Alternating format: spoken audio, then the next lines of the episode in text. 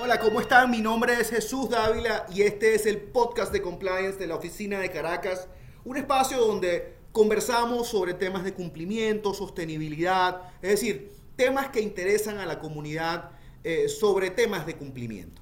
Hoy, en esta edición del, del podcast de compliance, me siento muy complacido, me siento privilegiado, me siento contento por la invitada que tenemos. Por varias razones. una de las primeras es porque fue mi profesora en pregrado y hoy en día me doy cuenta de lo joven que era cuando nos daba clases de pregrado y lo sabia que era en su momento para darnos nuestras clases de derecho penal. Lo segundo es porque creo que es una persona joven, emprendedora, líder en su área, eh, de las personas que se ha dedicado al tema académico y sobre todo en un área tan particular para una Venezuela tan convulsa como la actual y pudiésemos decir incluso Latinoamérica. Y tercero, porque creo que es importante dar espacio a mujeres que hagan una diferencia en Venezuela, es importante dar espacio a, personas que se dedican a la academia eh, desde los espacios, desde espacios venezolanos tan, tan golpeados, eh, donde se ha hecho tan difícil generar conocimiento. Nos, nos, acompaña el día de hoy la profesora Magali Vázquez de la Universidad Católica Andrés Bello. Profesora, ¿cómo está? Bueno, Jesús, muy agradecida por la invitación para estar en este espacio y además también pues súper orgullosa de que pueda estar en esta conversación con un exalumno efectivamente de lo que fueron mis inicios como profesora en, en la UCAR. Gracias, profesora. Para nosotros es verdaderamente un privilegio. Nosotros cada vez que hacemos este podcast tratamos de conocer a nuestro invitado. Y, yo quisiera preguntarle, profe, sobre todo porque la verdad es que ahorita en, la distancia eh, estas preguntas son interesantes. ¿Cómo, ¿Cómo se acercó al tema del derecho? ¿Por qué estudió derecho? Sobre todo, ¿por qué le interesó el derecho penal y más aún la carrera académica? Una carrera llena de tantos retos en un país como Venezuela. Bueno, fíjate, yo siempre suelo decir que yo soy abogado porque yo quise siempre ser una abogada que diera clases. Es decir, desde, desde muy joven, desde que estaba estudiando bachillerato, eh, tenía particular inclinación por la carrera de Derecho, pero también por la docencia, ¿no? Y de hecho, incluso antes de entrar a la universidad, tuve la oportunidad de, de participar, colaborar, pues, con algunos programas de fe y alegría de educación de adultos. Eso trajo como consecuencia que cuando yo eh, decido, estoy por, entrar a la universidad, decida comenzar a estudiar educación, porque yo quería ser una abogada que diera clases, pero entendía que me tenía que formar como docente. Y efectivamente, apenas con 16 años comencé a estudiar educación en la UCAP. Eh, en la mención de ciencias pedagógicas, un poco por, bueno, la inexperiencia, la edad, yo eh, presumía que como la mención era ciencias pedagógicas, me iban a enseñar a dar clases.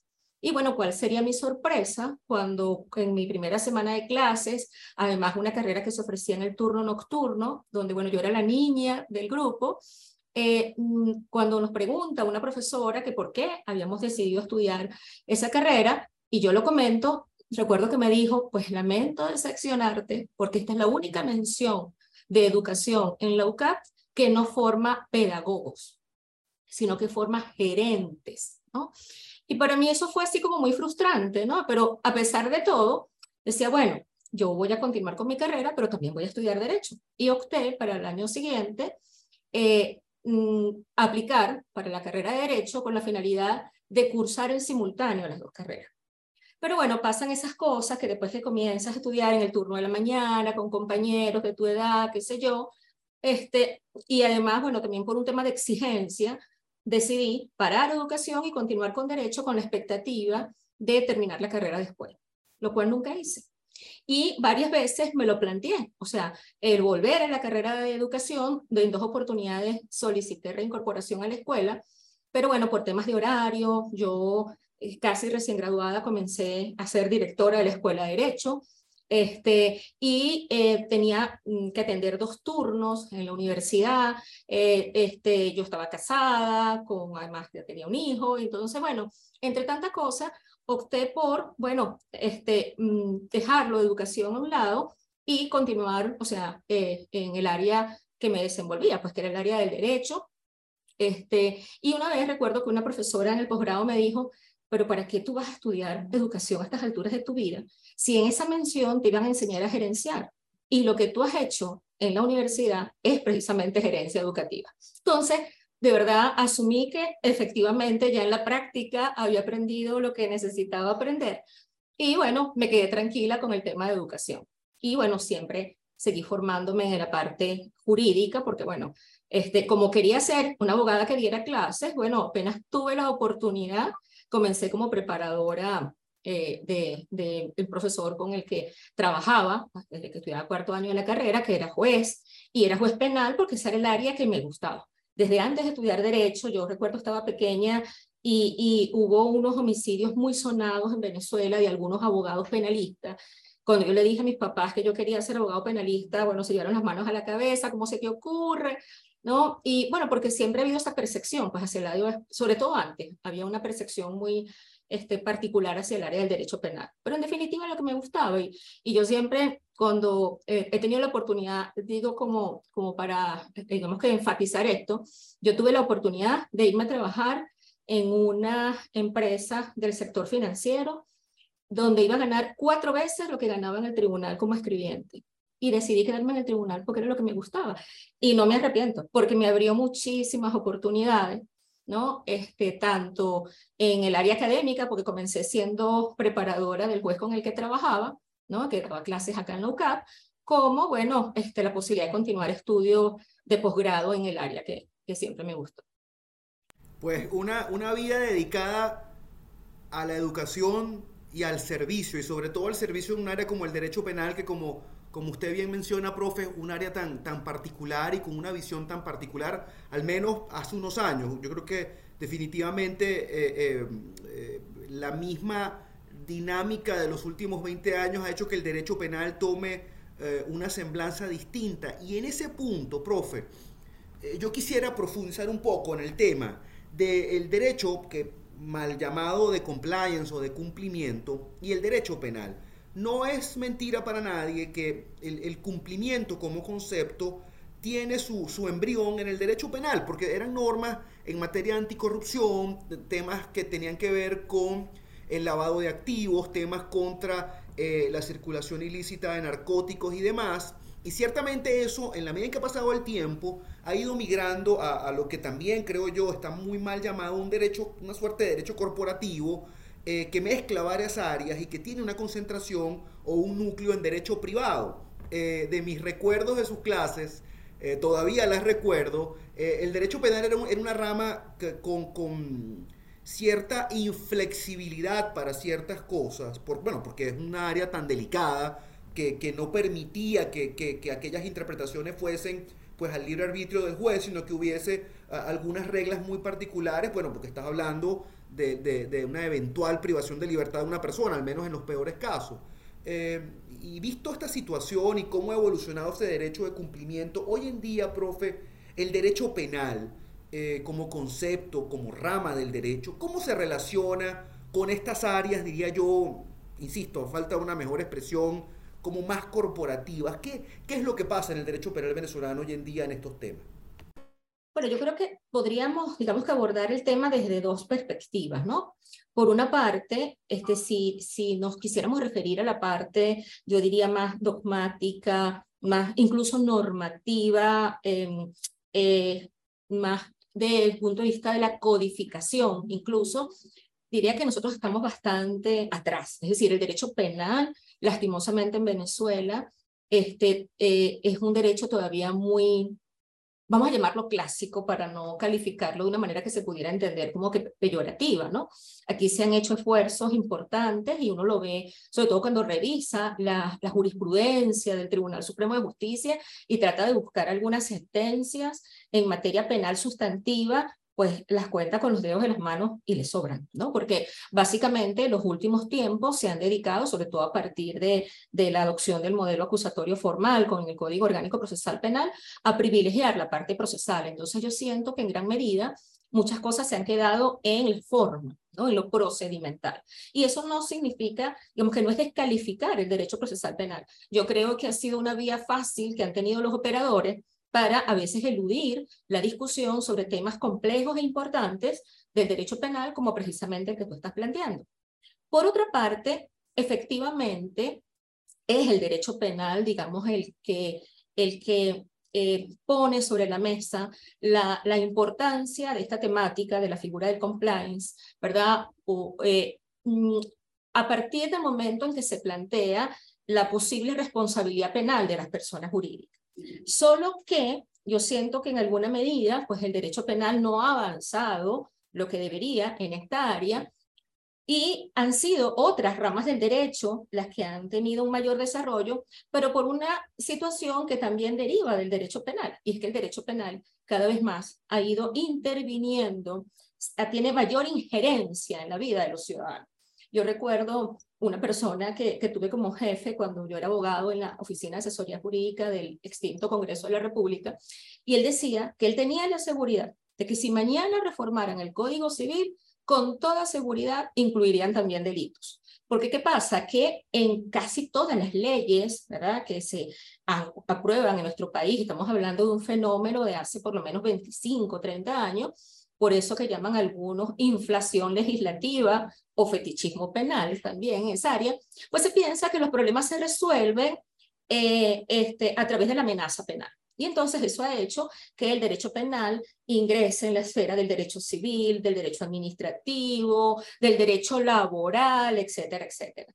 Entonces, en este caso ha dado lugar a que esas otras áreas, que algunas de esas áreas hayan desarrollado esta figura, ¿verdad? Esta, esta política o plan de cumplimiento, que es lo que postula esta, digamos que esta institución, ¿verdad? Y la hayan ido desarrollando de una manera un poco más, yo diría que completa, este, y el derecho penal un tanto se ha quedado atrás. Nosotros en, el, en, en el, la legislación penal venezolana podríamos decir que hay una regulación expresa sobre el particular y, y que no es, ha sido objeto del desarrollo debido, por ejemplo, en la ley orgánica de precios justos. Porque efectivamente, como comentabas hace poco, ¿verdad? En Venezuela se plantea toda la discusión acerca de la responsabilidad penal de las personas jurídicas a partir de la ley penal, de la primera ley penal del ambiente que utiliza esa expresión.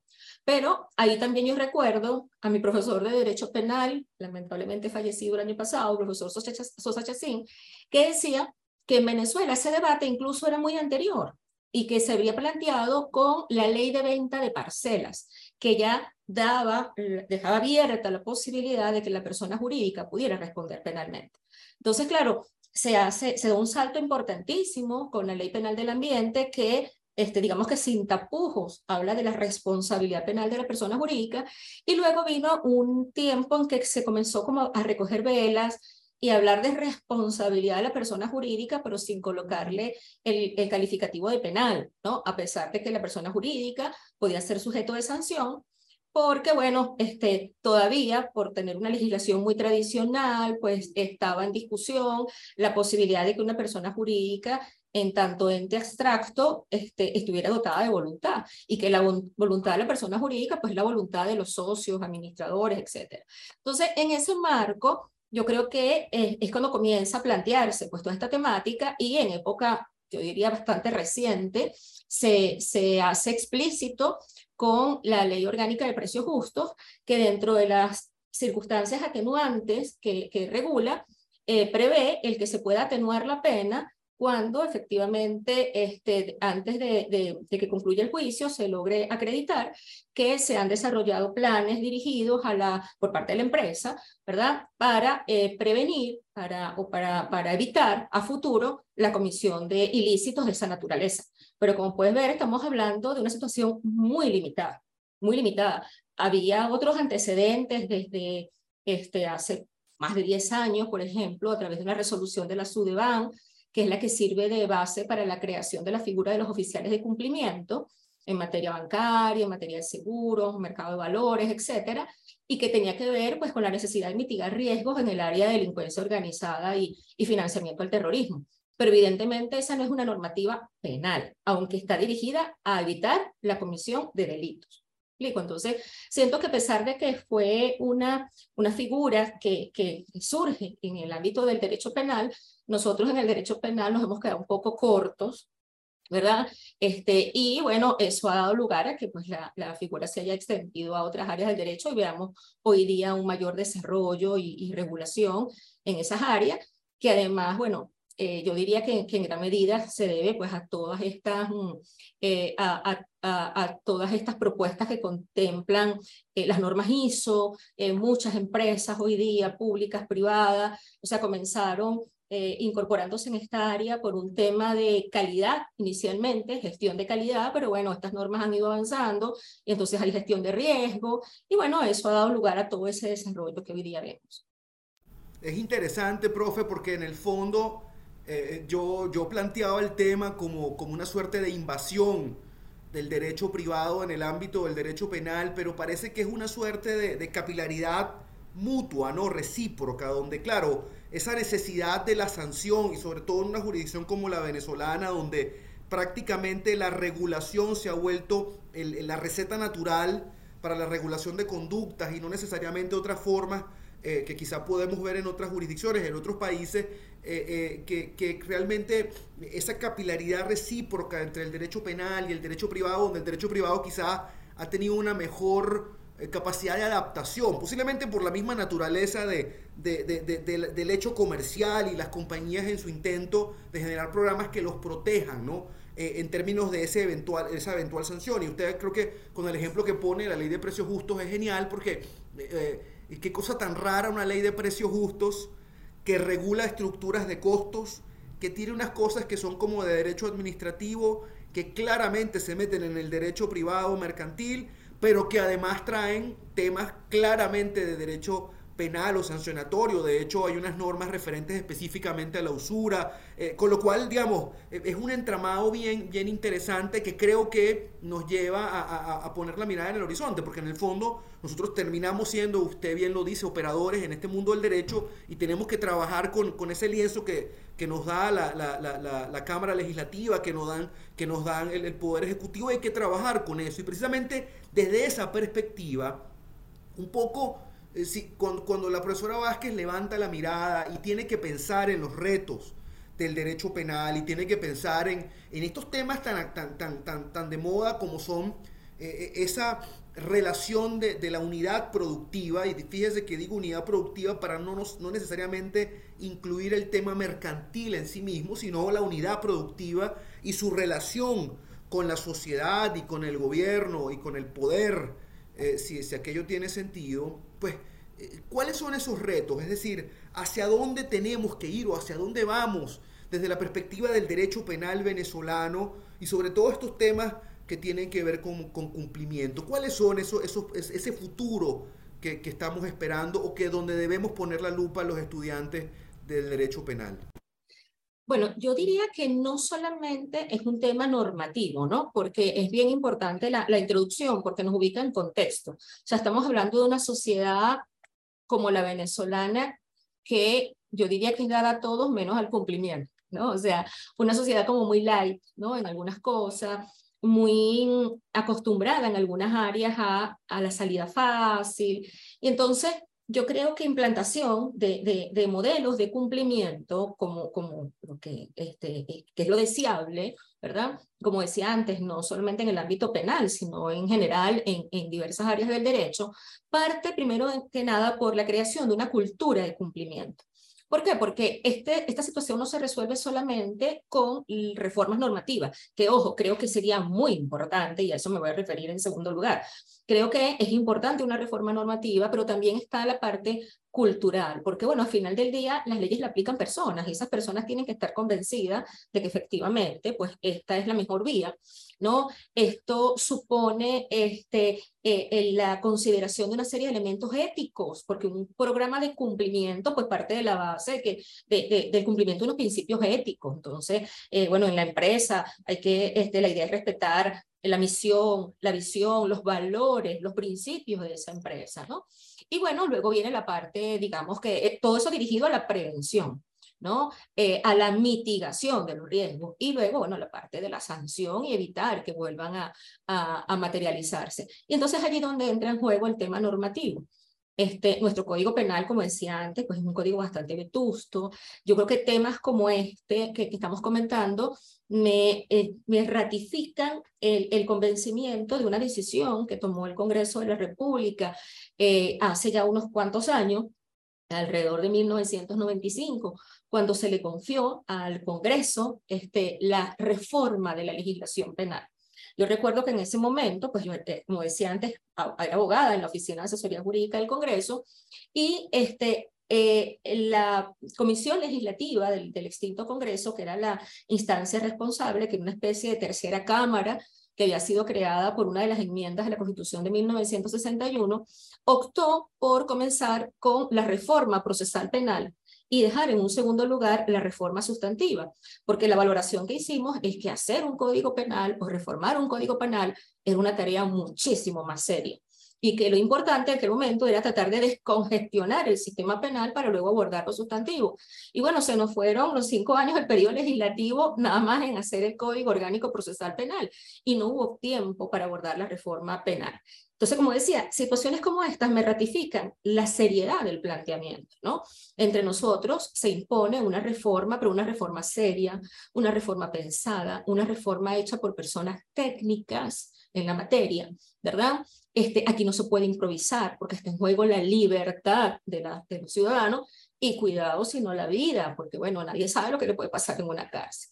Entonces, yo sí creo que en, en, materias como esta, por ejemplo, si lo circunscribimos a la, al área de cumplimiento, este, nuestro código penal tiene que ser este, actualizado. No puede haber una regulación muy casuística dependiendo de la materia. Por ejemplo, citaba la ley eh, orgánica de precios justos, pero mañana, no sé, este, lo incorporan en la ley penal del ambiente y pasado mañana en la ley orgánica de delincuencia organizada y luego en delitos informáticos. No, tiene que haber una unidad, ¿no? Tiene que tratar de homogeneizarse. Y yo en ese caso, por ejemplo, mm, comparto mucho la fórmula que sigue el Código Penal Español.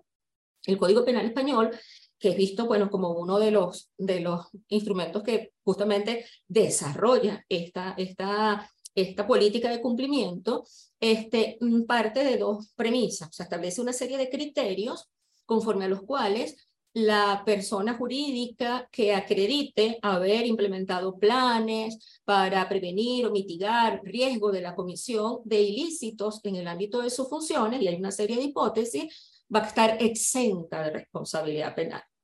Y establece una segunda posibilidad, que es que si esa acreditación no se logra completamente, o sea, la empresa no logra demostrar completamente que hizo todo lo necesario, entonces la pena se atenúa. ¿no? Pero, pero ya hay una regulación conforme unas reglas claras. Entonces yo creo que entre nosotros lo deseable es que a futuro pues haya una, una regulación en ese sentido que eh, vuelva a lo que en su momento fue el derecho penal, pues como norma, como instrumento principal regulatorio de las conductas de los ciudadanos. Y bueno, porque además yo soy una, una convencida de la importancia de la codificación penal como un medio para, asegurar la, para, para garantizar la seguridad jurídica. Me quedo con la idea de, de que la reforma penal, la intervención sobre estos temas es una intervención que no puede ser improvisada me quedo con la idea de, cómo eh, pues, personas como la profesora Magali Vázquez son claves en el desarrollo de la formulación de políticas públicas y en la eventual modificación de los instrumentos jurídicos sobre esta materia, precisamente para eh, colaborar en esa suerte de capilaridad recíproca que permita que nosotros que estamos del lado del derecho privado y la profesora que está del lado como ella muchos, del lado del derecho penal, pues podamos en conjunto generar soluciones que no solamente sean efectivas en su aplicación, sino además, creo yo, eficientes y eficaces eh, eh, en, la idea de articular, pues por una parte, el tema de, la actividad productiva, pero por otro, la modelación de conductas, de forma tal que estos, estas, estas maneras éticas de actuar eh, propicien entonces una cultura que nos permita a nosotros los venezolanos, me atrevo a decir, a los latinoamericanos, espacios de mayor, diría yo, honestidad en el desarrollo de las actividades, eh, tanto en lo público como en lo privado. Profesora Vázquez, para mí ha sido un verdadero honor, privilegio tenerla en este espacio. Eh, creo que es una de las personas que hoy en día es de esas que, que quieren hacer las cosas bien en el país y que sobre todo, yo vuelvo a insistir, quizás esto suene eh, eh, reiterativo, pero como mujer venezolana, eh, llevando la pauta en estos temas de derecho penal, creo que es una cosa importantísima. Y, y, no por un tema meramente de diversidad de la boca para afuera, sino porque creo que hoy en día estos son el tipo de ejemplos, yo soy padre de una hija y, creo que, que, esos son justamente los ejemplos que son importantes tener, sobre todo a lo interno de nuestras universidades, pero también hacia afuera, porque creo que haciendo las cosas bien, con mucho esfuerzo, no es mentira, pero creo que las cosas pueden salir. Profesora, muchas gracias por estar con nosotros en nuestro podcast de compliance. Muchísimas, muchísimas gracias de nuevo por la invitación. Y así culmina este episodio del podcast de compliance de la oficina de Caracas, un espacio donde, bueno, discutimos no solamente de compliance, sino además de derecho penal y qué mejor que con la profesora Vázquez. Mi nombre es Jesús Dávila y nos veremos en otra oportunidad. Hasta luego.